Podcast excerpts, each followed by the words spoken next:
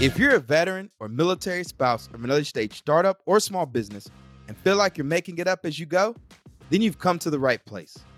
Welcome to The Transition, where we demystify the entrepreneur experience for veterans and military spouses who've already made or are looking to make the transition from the military into entrepreneurship. I'm your host, Iron Mike Steadman, the voice of the bunker. I'm a Marine Corps veteran, social entrepreneur, and member of the Bunker Labs branding team.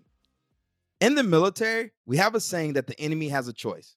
Doesn't matter how great you think your product or service is or who you think it's for. Until you go to market, it's an educated guess at best. From there, it's your responsibility to identify whether you're going to stick to the plan, such as selling craft beer via a subscription service model to willing consumers, or shifting to a business-to-business model, selling beer, snacks, and other C P G items to corporate offices.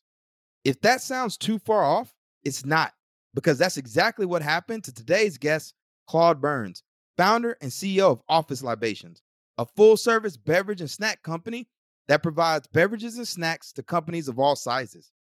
I had a chance to sit down with Claude in person this week at the Bunker Lab C E O Circle Fly-In, powered by J P Morgan and Chase, not only to hear the origin story of Office Libations, including what it was like to lead the company through a global pandemic when offices no longer needed his services, as well as what innovation looks like for a small business when the odds feel stacked against you. Before you hear from Claude and I, do me a favor and make sure you subscribe to the Transition newsletter at the link in the show notes. If there's a topic you'd like me to cover on the show or in the newsletter, shoot me an email at mike.steadman at bunkerlabs.org or message me directly on LinkedIn at Iron Mike Steadman. Also, if you're interested in applying to C E O Circle or know someone who is, applications are now open. In order to qualify, you must be a growth stage business generating at least a million dollars or more in revenue or have received a significant investment of five million dollars plus. Be sure to review the eligibility criteria before applying. I'll be sure to include the link in the show notes as well. This episode of The Transition is brought to you by MetLife Foundation and their commitment to supporting veteran and military spouse entrepreneurs. In addition, MetLife Foundation also provides mentorship and financial health resources to veterans and military spouses transitioning into the workforce. As always, I hope you enjoyed today's show and that accelerates you on your own entrepreneurial journey. Claude, my man, fellow Academy grad, entrepreneur, someone who I looked up to, still look up to when I was entering this ecosystem because I didn't know too many Naval Academy entrepreneurs. We connected on LinkedIn and I finally able to get you on the Transition podcast. So welcome, man. Hey, Mike. Appreciate it. Thanks for having me. So, Claude, tell everybody about Office Libations and uh, actually also let them know what we're doing here today in the, the beautiful city of Chicago for this C E O Circle Fly-In. All right. So to start, Office Libations is a corporate refreshment and break room supply provider. And we also do food service, lunches, breakfast for companies in the San Francisco Bay Area. So we're headquartered out of San Leandro, sort of a suburb right outside of Oakland. Today, we're in Chicago with the Bunker Labs C E O Circle. It's sort of a cohort-based learning model. It's where you learn from other veteran C E Os. So high level of trust, you know, you know, they're vets, you, you know, they're C E Os, you know, that they have a lot of the same background, a lot of the same challenges. And so you really get to the core of, you know, trusting each other and solving each other's problems and sometimes just having a good time. Yeah, man, there's something about getting out from behind the computer screens because we're on Zoom, Teams, in email all day. But to be able to come here, break bread, fellowship, I'm a huge fan of it. I always tell people, you got to get out there and actually get out and about in the community. One of the things I try to do on this platform is share a little, get a little vulnerable. And you and I both know there are a lot of pretenders out there that make you think they're killing it all the time, but the realities of running a business and even being away from it for two to three days is not an easy thing to do. So I would love for you to get vulnerable with our listeners and take off your armor and let us know something you're struggling with, either personally or professionally, as an entrepreneur. Oh, wow. I mean, yeah, it's certainly not not easy. I think the, you know, the the hustle porn of how like you're crushing it and doing well every day is has not been my experience with, you know, entrepreneurship. I think it's gone everything from, you know, feeling very alone, feeling like very depressed. And sometimes, especially when you're starting out, you're you're building something or creating something by yourself, and you're literally the only person who believes that you're going to do it. Your friends won't believe you, your family won't believe you, you know, your customers, a lot of times as early customers will, won't believe you. And so it takes a lot of, I think, perseverance and, you know, grit just to tell everyone that they're wrong and sort of keep pushing through. But there's been a, a lot of dark days, and I would probably say the dark days actually outnumber the the good days, but those good days are are are pretty magical. Is there anything keeping you up at night currently? I mean, for us, we're we're you know, a very operationally intensive business. A lot of people, a lot of moving things, and so it's always about, you know, our team, and is our team delivering the standards that we set and making sure that we're meeting the customers and not just their expectations, but exceeding those expectations and always trying to get better. And I think when you're always at that sort of growth mindset, we got to get better, you always, you, you just stay up at night. And to be truth, man, Claude, you've been through it, man. The pandemic happened, right? All them corporate offices shut down. And like a lot of entrepreneurs, you had to figure it out. And then we go from that, come into a recession, you know, then you got the Silicon Valley Bank debacle and all that stuff's going on. It's almost like one hit after the other. Yeah, you kind of summarized that nicely. But uh, just to give your like listeners context, we we work in offices, and many of our clients are sort of tech professional service firms. So many of them are capable and do work from home. And so when the pandemic hit, we lost ninety-five percent of our revenue. I laid off eighty-five percent of our staff. And it took a good eighteen months before we started to see the the business start to come back. And, you know, we did really well in twenty twenty-two and have continued to grow and, you know, really build a nice business. But yeah, the then then we sort of have the tech Armageddon, and, you know, banks failing, especially the banks our customers use. So it was it was a rough, uh, I think three year three years with a lot of, you know, up, you know, mainly downs, but some ups. And I think, you know, being a veteran, you're you're used to stuff being hard all the time, so you kind of just embrace the suck and, you know, kind of work through it because you know you have a, a mission or a vision of what you want to accomplish, and you don't let anything stop that. So what made you become an entrepreneur in the first place? I'm here. I'm curious to learn about your journey. I'm probably not very good at following rules. And I think that I want, you know, I have a vision for like how I, how I think things should be, and think that, you know, ultimately I can do a good job at it. I think the, you know, for some people, the, the wealth side and the money side, and it's certainly important to me as well, but the the opportunity to create a business, you only really have to be right once, and you can create generational wealth for, you know, you, your family, to do with whatever you want with it. Donate it all to charity. It, it doesn't matter. Whereas when you when you're W two employee you're working, those options aren't always there. Although I think your ups and downs are much more balanced. So I think as a as a lifestyle, not owning a business is probably a better fit. When people say lifestyle business, I'm not really sure what they mean by that, because it's all encompassing, especially when you want to do well and you want to grow and and you want to deliver the best, you know, possible service and value to your customers. Those businesses, I I don't I don't think are relaxing. Yeah, I always get offended when people are like, oh, that sounds like a nice little lifestyle business. I'm like, do you know how hard it is to take an idea from scratch and launch it into the marketplace, get paying customers? Yeah, you might not be, you know, Salesforce or Facebook, but man, you're still making impact. You're still making profit. I think that's a respectable thing to have. Yeah, I mean, I, I think it's, to me, it's learning, right? That's that's the piece that I think gets overlooked, is like you try something, you fail, well, you learned a ton. You try something again, you take those learnings, you fail again. I mean, I've launched many products, you know, many companies that have that have completely failed. Some got zero traction, absolutely zero. And it's sort of like, okay, what did I do wrong there? What what what did I what how could I have not had that ha- happen? You know, the the the after action report, which, you know, the military is pretty good at doing, I think helps as an entrepreneur when you're looking at what's your next venture, why are you going to do it? What's the purpose of this? And really sort of helping you condense all of that learning into one thing. I think about like the amount of stupid things I know now because I've had to learn it from running a business is wild. Like things I never would have thought or been interested in having to learn, I had to learn because nobody else knew how to do it. And that's kind of that's kind of fun if you like learning, you know, from driving a forklift to rearranging a warehouse to how the alcohol industry works to running a kitchen. I mean, it, roasting coffee, like, which is pretty fun. I'd recommend it to anyone. You know, those things you just learn as an entrepreneur. So I was telling Claude before we went live was I've been getting hit up by a lot of you out there that are going to be transitioning out, you know, maybe two to three years from now. And a lot of people already know that they have that entrepreneurial bug and they want to start a venture. And so a lot of you are reaching out to me on LinkedIn or shooting me emails.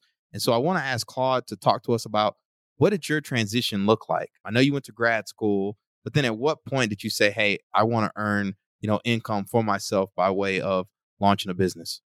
Yeah. So when I got out, I, you know, decided I was going to go to business school. So I applied to five different schools. I wrote four applications on how I wanted to be an entrepreneur. And I wrote one application on basically how I wanted to be like kind of basically a consultant or something along those lines. Four of the schools rejected me. Those were all the entrepreneur ones.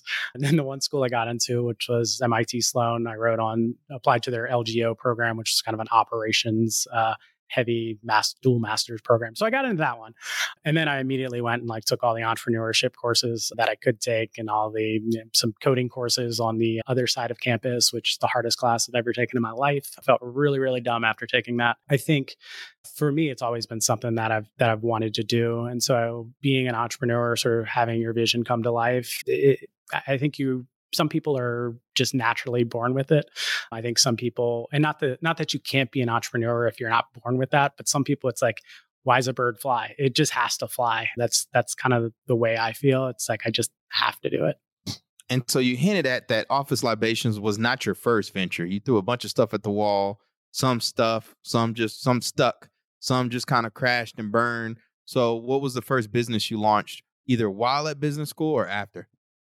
Yeah. So at business school, I was working on basically a technology to help fight credit card fraud using voice biometrics. Super high tech, right? Really kind of fun, talked to some banks, but really had no idea how to build a tech company, how to raise money, how to do any of those things to get a product uh, like that to market. But, you know, did a, did a lot of assembling the team and understanding, you know, what it, what people are looking for when they want to invest in a company. And, and we were not that. The team kind of fell apart. And so going into my second year of school, decided on a company called Noble Brewer, which is the original company that Office Libations actually came out of. And that was a e-commerce subscription beer club where we'd find really talented amateur homebrewers, beer makers, and we'd partner them with like a professional brewery to uh, make their beer and sell it online. And this back in like twenty fourteen when subscription boxes were all the craze. And we, you know, launched that business by myself, basically in a warehouse. You know, I was literally sitting in a room by myself trying to figure out how to, how to get this off the ground. And I think that's, you know, when I talked about you're going to be alone a lot of times when you start it by yourself. Yeah, there's a lot of days I was just in an office by myself. You know, I'm trying to talk to people and all of those things, but you're, you're by yourself doing it. But out of that, we grew that to about a million dollars, about twenty-five hundred customers, subscribers, or, you know, whatever, subscription people. And then, but during that process, started to approach offices and really learned about the office market and realized that there's kind of an opportunity there. How quickly did you have to pivot? Once you realized like, hey, okay, we launched Noble Brewer, subscription beer, but now you're starting to talk to these corporate offices and they're basically asking you, hey, what else can you provide? Essentially, how quick did you make that adjustment and say, hey, I think this is the route we need to go? It took a while. I think I think I would like to say like, oh, I had this plan or this game plan, or, but really we started selling, you know, beer to offices because we needed to bring in money. So I'd load up my Jeep in the, you know, morning at five a.m. and drive all downtown San Francisco, deliver, delivering kegs and, you know, cases of beer to different offices, and then go work on Noble Brewer kind of, you know, as my day job. And it probably took a year before it was kind of like, hey, so much of our actual like money is coming through these sales, which we don't really even try. We just had a, you know, sent a couple emails, had a couple friends connect us. And now it's, it's, it maybe, maybe if we tried, like it would, it would do better. And so maybe we should, maybe we should try. So we were originally selling under like the Noble Brewer brand, and people were like, what? I, I don't understand. Like, you have wine too. Your website doesn't say that. And so it was like mid twenty sixteen. So started the company in, you know, twenty fourteen. So it wasn't until mid twenty sixteen we actually came up with the name Office Libations and and started that kind of brand, and that grew from from there. And we shut down the original company and our comp- original brand in Q one of twenty seventeen. So, all right. So I think this is a good teachable moment here, and I'm curious from this. So for our listeners, at a certain point, you come up with your positioning thesis, right? This is the product that you're taking to the market. This is who you think your perfect customer is. And then you go out and then you got to try to validate that. But you also recognize that who your cus- who you thought your customer was going to be is actually not the most profitable customer for you, right? So in your case, y'all are out trying to sell these subscription, customer lifetime value, et cetera. But then you realize like, hey, we actually need to get a lot of cash now. And one of the fastest ways we can do that is selling to these offices that are actually hungry for what we're offering them. And we're not even really trying. It's just coming to us naturally. And so that's where we're recognizing that market pull. But my question for you is, I feel like for entrepreneurs, there's always going to be shiny objects out there. Oh, this looks like a better market, or this looks like a better market. How do you weigh the pros and cons of that? And when do you decide like, hey, we need to go full throttle on this one and shut these other opportunities down? It's a good question. I, I want to do a little little side story real quick, because about that sort of positioning pitch. Our first sort of corporate customer that we were selling beer to, and it wasn't our beer, it was just g- generic, every, you know, beer, Lagunitas, right, was an elevator pitch at LinkedIn. Literally, I rode the elevator down with the guy that was buying it and pitched him on why you should buy beer from me. And so at that point, my value prop was like, I'll get it to you cheaper than you can get it from BevMo, basically competing on price. And he's like, hey, you seem like a cool dude. Sure, why not? And so we started delivering to LinkedIn and used that to sort of leapfrog and tell other customers like, oh yeah, we do it for this company. And so LinkedIn was uh, our first company. And so to go back to your point about shiny objects, it's a great question, because I had definitely have shiny object syndrome. I think it's kind of like playing the, the if you remember the kids game, we're in the Navy, right? Well, you're in the Marines, but you know, you, you went to the Academy, so you, you played enough Navy games. So the game Battleship, right? You're literally just guessing at different things and hoping they hit. And then when they hit, you start targeting and focusing on, you know, sinking that ship. Same thing, I think, with entrepreneurship or trying to get a product to market. You just start firing stuff out. And once you start to hit something, you start to narrow in on that and you start to refine, like, why is this a good thing? And maybe it's, you know, the little boat that has like, you know, two holes in it, or maybe it's actually the carrier with, you know, the whole five hits that you can make on it.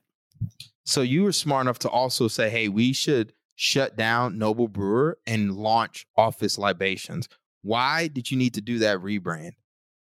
It was confusing to customers. I mean, I think that was when we were saying like, you know, even with our email address, right? It was like Claude at noble brewer dot com. And we were trying to, to sell them, you know, cases of wine and champagne and, you know, kegs of beer. They're like, wait, I don't see any of this on your website.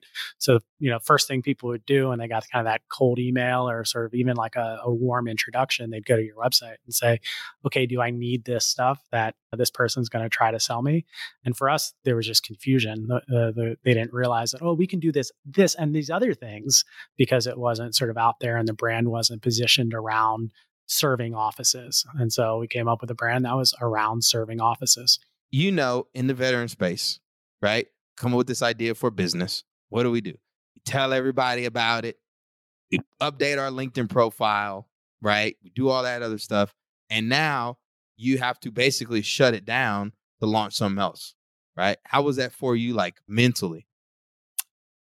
For me, it actually wasn't that bad. There, there is something about, you know, killing your baby, where it's like, you built this, and like, I, you know, spent a bunch of people, smart people's time at, you know, business school going over business plans and models and projections. So like, it was a very well thought out product that just didn't hit. And and it did okay, right? Like not not bad, but like not what I wanted to do and not how I wanted to accomplish it. So once I realized it wasn't working, it sort of, you know, became pretty clear that it just needed to be killed. Did you have a team at this point, or was it still just you in the warehouse? No, we we had a team. So we got a team up to, I think, five or six people through Noble Brewer and some outside, you know, contractors and help. But then when we realized that it wasn't working, we basically went down to me and another person or another two people, and then, you know, kind of made that transition. And a lot of it is, you know, when you're when you're starting out, you don't have a lot of customers, you can't can't afford a lot of a lot of help. So at what point did you realize like, hey, I think this is the real business, right? So we're throwing a bunch of stuff at the wall. You're really getting some revenue, right? You rebrand the company to Office Libations. Did you think you had made it? Like you're in it now? Uh, no. I mean, I think, I think, I, you know, it's easy to sort of sit here today and like, it's like, look what we did. And like, oh, we do all these things. Like the, all that took like years of learning when we were literally started mainly doing like beer kegs, because I knew how a kegerator worked and most people couldn't figure it out. Physics degree finally came in handy, right? And it's like, oh, I know how gas works. Great. Now, once we got to the market and we start talking to them, they start telling us what else they needed. And they're like, oh, we also need like you to bring us coffee and we want it to be good. We also want you to bring us, you know, this and this and this and this. And they kept asking us for things. And we realized like, oh, this business isn't just this. It's bigger than this and bigger than this. And so I think even, even today, we're still learning about, you know, what the business could be. And I think that's part of that learning aspect. It's like there's all kinds of ways the market may go that I don't know or haven't planned. So you just want to be responsive and adaptive to to what you're hearing from your customers and, and the market in general. So one thing you're bringing up that I forgot, I want to pull some pull back the layers on is B two B, right? You got a lot of veteran entrepreneurs and military spouses out there that think they have a product or service that they could, you know, serve LinkedIn or the Facebooks or the Googles of the world. But like, I'm going to be honest, I'm going to take off my armor. I had a corporate wellness business. So I was teaching on-site boxing classes to companies like Spotify, Etsy, Next Jump, et cetera. And I sucked at the business-to-business side of it because, you know, I, you don't know what you don't know. And I was spending all my time trying to convince this like twenty-two-year-old office manager to bring me and my team in to teach boxing classes. But I didn't understand that concept of the economic buyer yet, that like even in B two B, there's a hierarchy. And you can spend all your time trying to talk to these gatekeepers versus being a sniper and going after that, you know, that key decision maker, the one that where you convince him or her, then boom, you're off to the races. Yeah, B two B is much different than B two C because usually you have to get approvals and depending on the size of company, there can be, you know, I think the size of company, the industry of the company, there's multiple ways that they actually buy services or products. And sort of understanding, you know, who you're selling to and how they actually buy is is very important for us. You know, that that gatekeeper is incredibly important because if we don't have them on our team and they're not on our side, we're dead in the water. It doesn't matter if the executive likes us. They're not going to like us that much to override the person who's actually going to have to manage the program. So we kind of have to play both ends of the spectrum. And I think most people will find that that's true. You got to have your, you got to get through the gatekeeper to get to the actual user. And then you got to convince the, the money person that it's a worthwhile expenditure. And a lot of times you're not even going to have the opportunity to talk to the people you need to. Um, they're going to be outside of, you know, your realm of who you can talk to. And so you have to figure out how do you arm your champion, your internal champion that's going to bring your product or service into that company with the information to make your pitch for you. That's a great point because I listened to April Dunford. She wrote the book, Obviously Awesome. And one thing she talked about was B two B buying. A lot of it leads to indecision. So somebody comes to them, they say, hey, we need snacks, you know, in the in the in the office. All right. Well, what are the options out there available? Right. A lot of them don't know. Maybe they'll have some companies, but they can't really distinguish you from the other ones out there. And so that's why, like you said, it's so important in B two B to educate the buyer so they can go into those meetings and be well informed, because otherwise if they don't have the information, they're either just going to stick with what they already have or make no decision in general. Yeah, I, I think that's that's that's spot on. Is when you're selling to B two B, there's there's a process, and a lot of times your timeline does not al- align with your your buyer or even your champion's timeline. Things get pushed in, you know, months. It's not sort of like we'll push it off in a week. No, it could be like months. I mean, we've had deals where it's taken a year plus before it, and we usually have to go back through the entire deal cycle again and explain everything and why we're the right pick for them. It's just something I think when you when you're you have to keep in account when you're selling for B two B that your sales cycles are going to be long. Yeah, that's what I was going to ask you. How do you manage cash flow during those long sales cycles? Your existing customers. I mean, ultimately, like we have a, a contract model, so sort of have some good recurring revenue. And so it's really building off of that base and making sure you're not sort of, you know, getting too far ahead on your skis. And it's just good, I think, you know, financial capital management. But it, it can be challenging, especially in growth periods. And especially sometimes your buyer will tell you, yep, you're coming in, we're going to sign the contract and next week. And so you start staffing up or planning for it. And all of a sudden it, it doesn't materialize. And they don't actually tell you why. That's the other thing is the, the a lot of times B two B buyers will be your best friend for the whole process, and then they won't return an email. And so it's hard sometimes to learn like what happened. So talk to us about what it was like when the pandemic hit. So I remember where I was at, right? Because again, I had this on-site boxing company, right? I have my gym in Newark. The day they canceled the N B A was the day I was like, my business model's up in flames. How quick did you have to decide to like, this is what we're going to do? So I heard you say, oh, you laid off some people. You had to quickly pivot it. But this was not, I mean, you remember that time where COVID, like two to three days felt like a week, you know, it felt like two weeks. Like we had to make decisions on the spot quick. T- take us back to that moment. Yeah. So for, for us, we were in the San Francisco Bay Area. So let's see, let's, let, let me make this as gentle as I can.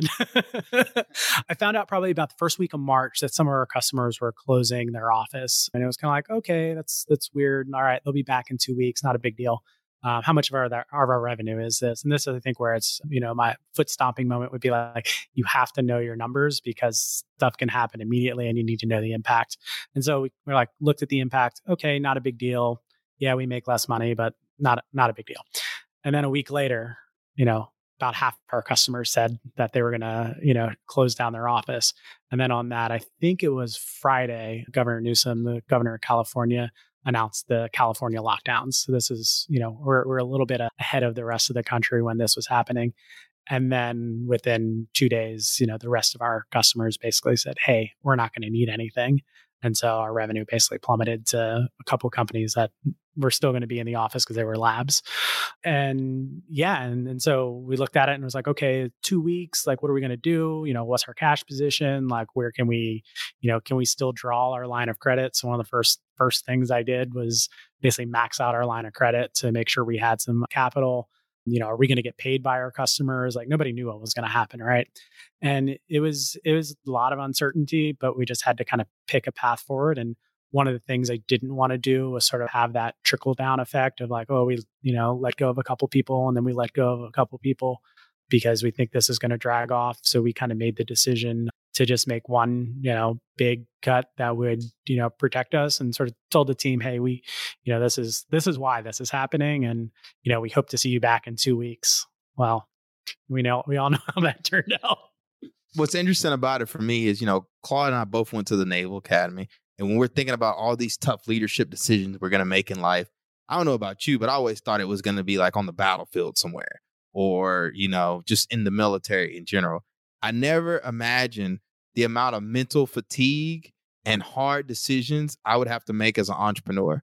And when you're employing people, you know, their livelihood is at stake. And so to let people go in the middle of a pandemic probably was not an easy thing for you to do at all. No, I mean, it, you know, I think one one of our team members like brought me to tears because, you know, they're they're, you know, good person. Like, I didn't want to see them impacted. And yeah, it it sucked. I mean, there's no like easy way to kind of kind of talk about it without saying it sucked. I, and I think that's something that, you know, when you're an entrepreneur, like, you're responsible for your people. And coming from like the military, like, that's kind of the the ethos and the mindset. And so even when we have, you know, team members that are underperforming, I want to see them do better. And when we have team members that, you know, are are act- actively like doing bad, like where they're harming the business, I think sometimes you have to put in the frame, is is this for the greater good? You know, is this person gonna hurt the rest of the business to where we may have to make those layoffs again for performance, you know, because the business can't support the team that we have. And so I think as an entrepreneur, you're always looking for, do you, you know, do you have the right people? Are you like providing them the right things to be successful? And if you are, and they're not performing, that sort of allows the, the the performance side. But the, hey, this is no fault of your own layoff, you know, and, and it's not even my fault, right? I'm even like, you managed the business poorly. And maybe someone say, well, you weren't diversified enough. And I'm like, yeah, I guess that's true. But in all the, you know, you know, you know, I had eighteen, you know, versions of plan eight all the way to plan Z. So I guess that's twenty-six, but I did not have, you know, uh global pandemic on my bingo card. And yeah, it was, It was bad.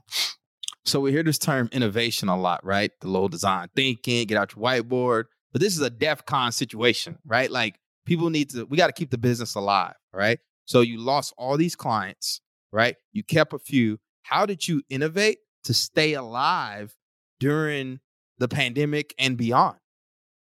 Yeah. So I saw one company rebranded altogether.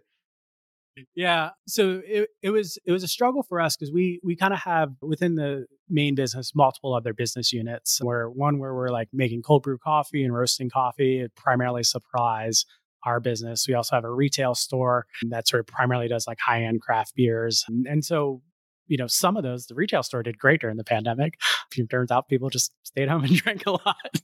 But we started to see like, all right, who, we have a bunch of snacks and food items and things like that. Maybe we could get people to buy snacks and we'll send them to hospitals. And so we did that for a while until it kind of didn't work anymore. We sent out like snack boxes to companies that wanted to send something to their employee. We did kind of like free, you know, third-party logistics where companies would send us stuff. We'd repackage it and send it out. We started doing wholesale of our like cold brew coffee and to, to, you know, there weren't a ton of restaurants and cafes open at the beginning of pandem- the pandemic, but they started to open up later in the pandemic. So we started trying to sell into that channel, but nothing worked particularly well. And a lot of, a lot of it is, you know, we went down to you know, basically a skeleton crew. So it was, and it was really hard to sort of meet all those requirements. And, you know, at one point, I think I had four employees and five leases, which is not good unless you're a real estate company, which we are not. So this is another teaching mo- teachable moment, all right? As vets, we're taught that, you know, mission accomplishment, right? A lot of us start these businesses and we think we can win. We have no idea what lies ahead. We don't know about market conditions. There's certain things that are just untenable. It is what it is, right? It sounds like you were in a dire situation. What made you say we should keep staying in the fight as opposed to just throwing the flag in the air and saying, hey, we got to shut it down because we're just not going to make it? Yeah, I think for me, like the the goal of starting the business was always to build a business that could run without me. That was always kind of the goal. It wasn't a financial metric. It wasn't, you know, anything else. It was like, I want to build something that I built that will stand by itself. That was like, that's been my goal for basically a decade. And so I hadn't, I hadn't done that. So I was, was going to have to do it anyway. So like, and, and then, you know, I think I looked at, do I like this market? Do like, I still believe that people will gather in person, or are we all going to sit behind a, a, a laptop from our couches and never see people again? I mean, you talked about in the beginning, beginning of the podcast where it's so great to see people in person and it's so much easier to connect with people and and sort of build those relationships and like get to the bottom of problems, that I didn't think that that was, we were going to all be behind working from home forever. And knowing the size of the market and, you know, I think where we were positioning and some of the opportunities that we saw, we kind of took it as an opportunity to reimagine the business, what was working poorly before that we didn't really like doing, and what were things that we thought we needed to improve upon to really grow and scale the business. So we spent a lot of time during the pandemic, like redoing all of our technology to, to basically make sure when the company was coming out of the pandemic, we would be in a better spot. So that's what I was going to ask you next about setting conditions to thrive in twenty twenty-two. And it sounds like you said you had a good twenty twenty-two.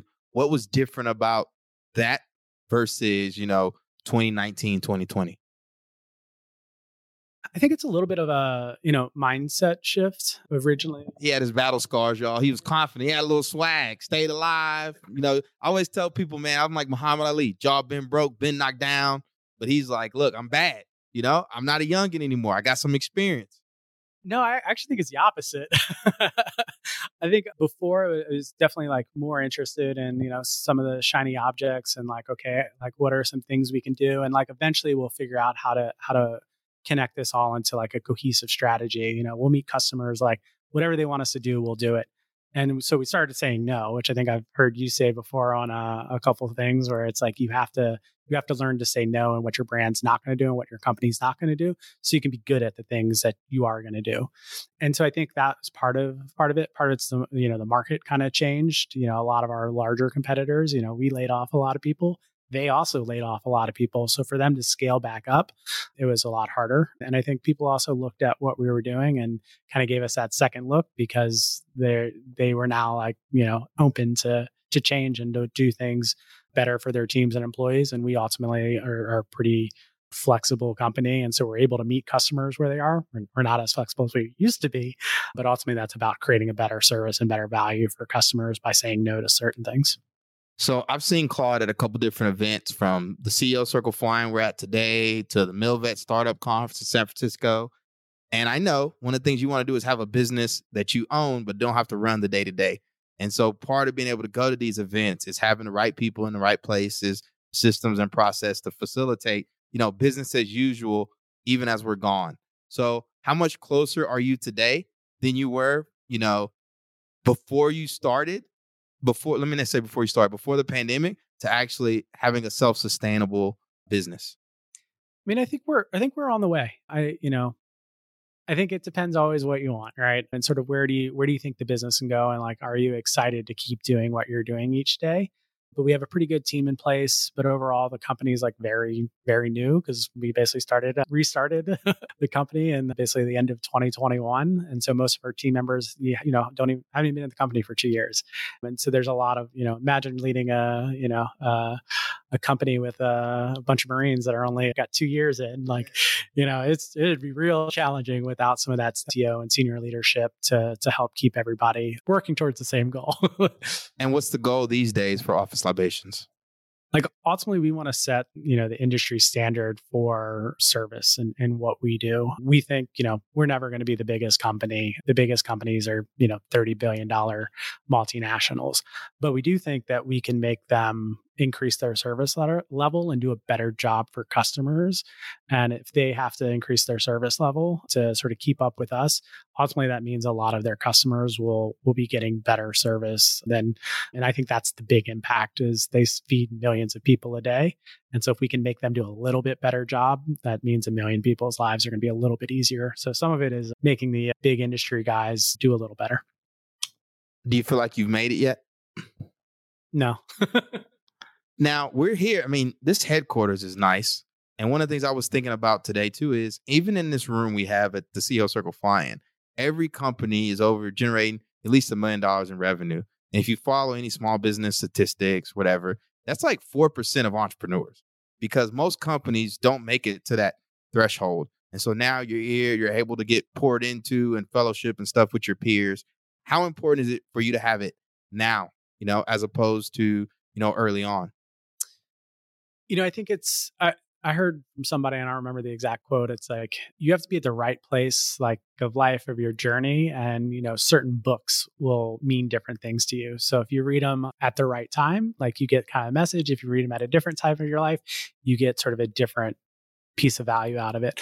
So I think this program, you know, from someone that's, you know, a much earlier stage company, can be very valuable. I think it can also be very, very valuable if you're a much, much bigger company than what, what we are. I think you'll just get different pieces from the program. And that's, that's, I think, the beauty of kind of being around your peers, is you'll kind of find peers who have done much better than you. And you're like, oh, how'd you go through that? And like, they're like, oh, this is what we did. And you also find people who are sort of, you know, struggling, and you can sort of pass like, hey, here's what I did. And that's like super rewarding to sort of give back, especially when you're giving back to like your own community.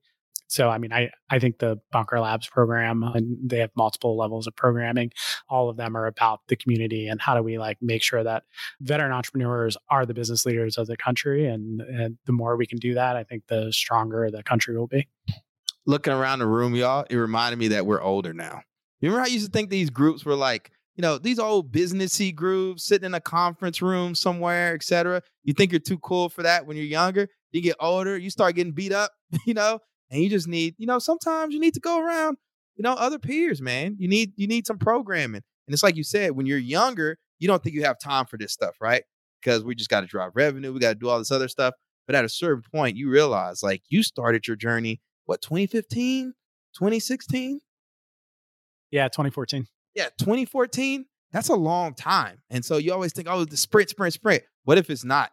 What if it's literally a marathon? And just sometimes you got to stop in a marathon and get some water or take a walk. That's what I think these opportunities present for the entrepreneurs and the ecosystem. It's just a weekend to just slow down, take a breath, right? And, you know, sometimes what's the saying? You got to slow down and speed up. Yeah, slow is steady, steady is fast, I think is the the saying. Yeah, I, th- I think, you know, the recharging with your peers, I think, is always a great thing. And I think what I like about this program versus other C E O groups and things that I've been part of is that that shared culture and background where you just, you immediately cut through all of the, like, kind of, you know, you take your armor off, as you say, and, and you just sort of connect with people on a very personal level and also sort of at the business level. Whereas some other C E O groups have been on, it's it's all it's all business. It's all kind of like, you know, there's not that vulnerability there. And I think a lot of times, at least for me, like, that vulnerability is important. You know, one of my books that I read at sort of the right time was The Power of Broke by Damon John. And when I, like, you know, was struggling with the original company, it wasn't really working well. And I read that and I was like, oh man, like, everyone, everyone struggles. Like, there, I'm not like unique here. Like, actually, if I, you know, look compared to like what some other like com- people who built great companies, you know, we're at at the same point, like, I'm, I'm further ahead than that. You know, they've massively surpassed that, but it's, it was, it's interesting to, I think, understand that it is a journey. It is a marathon. And a lot of times you just don't know what you don't know, and you're just going to get your ass kicked. So that's what I was going to ask you next is, we have a lot of transitioning veterans that are considering pursuing entrepreneurships. You've learned a lot on your journey. Is there anything that stands out to you that you wish you would have known before you took the leap that would have made you a little bit more successful now? I think understanding the difference of the civilian workforce compared to the military workforce, especially for transitioning veterans. I had a, I really struggled with the first teams that I was building that were, that were sort of civilian teams, and, and not getting the same performance and using the same, what I expected out of working with military vets, or, you know, uh, when I was in the military working with my teams there, they're, they're different, you know, both have pluses and minuses, but I think you certainly have to adjust your style and realize that, you know, your mission may not be their mission, where typically when you're in a unit, you all kind of have the same mission. Yeah, I think, you know, when you're in the military, right, there's this bigger vision that we're all working towards, right, which is, you know, I don't know, freaking protecting America, right? That's a mission that everybody can rally around. It's hard to get people to motivated to increase profitability for shareholders, right? Or make the C E O richer, right? That's why I always try to tell people, it's important to really think about your why, both your individual why and the why for your company. And then as entrepreneurs, as the chief executive officers, whatever you want to call the leader of the company, right? We really have to sell that vision to our team, because I, I tell people that vendor in hopping up out of bed at the eleventh hour to send a file or email just so you can, you know, get a big exit, that doesn't motivate them. There's got to be a bigger. So I under, I completely understand about articulate the challenge with articulating that, but also finding people that share the same values and vision as you. Because one other thing about the military too is it's really a self-selection kind of process, right? So you already kind of know a lot about a person by what branch of service they went to, et cetera, et cetera, et cetera. Not so much in the civilian sector until you start to build out those core values and the core purposes and the bold belief stuff, et cetera. And then you attract the right talent. Yeah, I, I one hundred percent agree. And I think the other thing to highlight is in the military, we all come from like a, like some sort of, you know, we'll call it indoctrination, right? Whether you were at the Naval Academy, whether you went through O C S, whether you went through boot camp, everyone sort of had this very sort of standardized, well thought out process that sort of made you uh, be prepared to wear a uniform. On the civilian side, there is no equivalent, right? You, like, your marketing person may have a completely different background than every other marketing person that's there. Everyone kind of has their unique path in the civilian world, and it's not necessarily, and, and sometimes they just haven't been taught things that we just take for granted. And I think that's probably the one that, the thing that I I found very frustrating. It's like, how do you not see this? Like, how do you, how are you not developing your team? Like, how are you not helping them get better? It, it was just kind of uh, a paradigm shift. And you sort of have to, as a, I think as a leader or a manager, you have to get better at doing that, or you need to find someone who's very good at it so you can focus on whatever's your kind of zone of genius. So as we close out here, two things. Number one, what advice would you like to leave our listeners with as they pursue their own entrepreneurial journey? And number two, you've given us so much of your time here today by sharing words of wisdom. As a community of veteran entrepreneurs and military spouses all over the country, all over the world, how can we support you and your vision for Office Libations? Yeah, I mean, I hate when people ask what they can do for me, but I mean, if if you know people in the San Francisco Bay Area that are that are looking for refreshments or want to support a veteran-owned company, you know, connect with me, connect them with me. I'm on LinkedIn. So, and also if you have questions about entrepreneurship, I'm happy to happy to respond. I'm pretty easy to get a hold of for for this community. And I think the one piece of advice I'd give people is, you know, talk to people who are where you want to be, whether it's the same industry, like you want to open a bar. Talk to people who have opened bars. There's, you know, plenty of veterans that are likely doing what you're doing. And then make sure you're connecting with, you know, people who are going to support you along the way from both like a, a personal and a business standpoint. I think the hardest part, and it doesn't get talked about enough with entrepreneurship, is, is how you take care of yourself and how you prepare you as the entrepreneur or the C E O to handle the like mental challenges and stress that come with running a company. It, it doesn't make for very fun classes or like YouTube videos, but ultimately if, if you're functioning at one hundred percent, your company has a much higher chance of being successful than even if you're functioning at seventy, eighty, ninety percent. And I've probably run that battery down to, you know, negative six before. So it, it can definitely wear on you. So make sure you're getting that sort of mental support for you as the operator. Those are great words of wisdom, because that's something I've been trying to do a little bit more on the transition, not just talking about, you know, the entrepreneurial journey and, you know, interviewing different founders, et cetera, but also taking the time to record some one-on-one podcasts where I'm talking to our listeners about, you know, having a morning routine or, you know, bouncing back from failure, because it's a whole other component of it. You know, it's almost like a sport. You think about it. You know, you get punched in the face every day. I wrote a post on LinkedIn. I said, being an entrepreneur is like walking around with a bloody nose like every day. And so many people commented like, that's spot on. You know, sometimes you wipe it away, you're good, but then it starts leaking again because it's another punch. But this is a life we signed up for, ebbs and flows. But Claude, man, I'm so happy to have you on the podcast. My man's looking sharp here in Chicago. Uh, I'll be sure to include a link to your website in the show notes. If people want to reach out to you, can they add you on LinkedIn? Yeah, add me on LinkedIn, Claude at office libations dot com. Shoot me an email. I'll, I'm, I'm, I'll, I'll get in touch for you. And for all our listeners, do me a favor and make sure you actually subscribe to the Transition newsletter at the link in the show notes. There's a topic you'd like me to cover on the show or in the newsletter. Shoot me an email at mike dot steadman at bunker labs dot org or message me directly on LinkedIn at Iron Mike Steadman. Until next time, everyone, peace, love, and have a great rest of your week.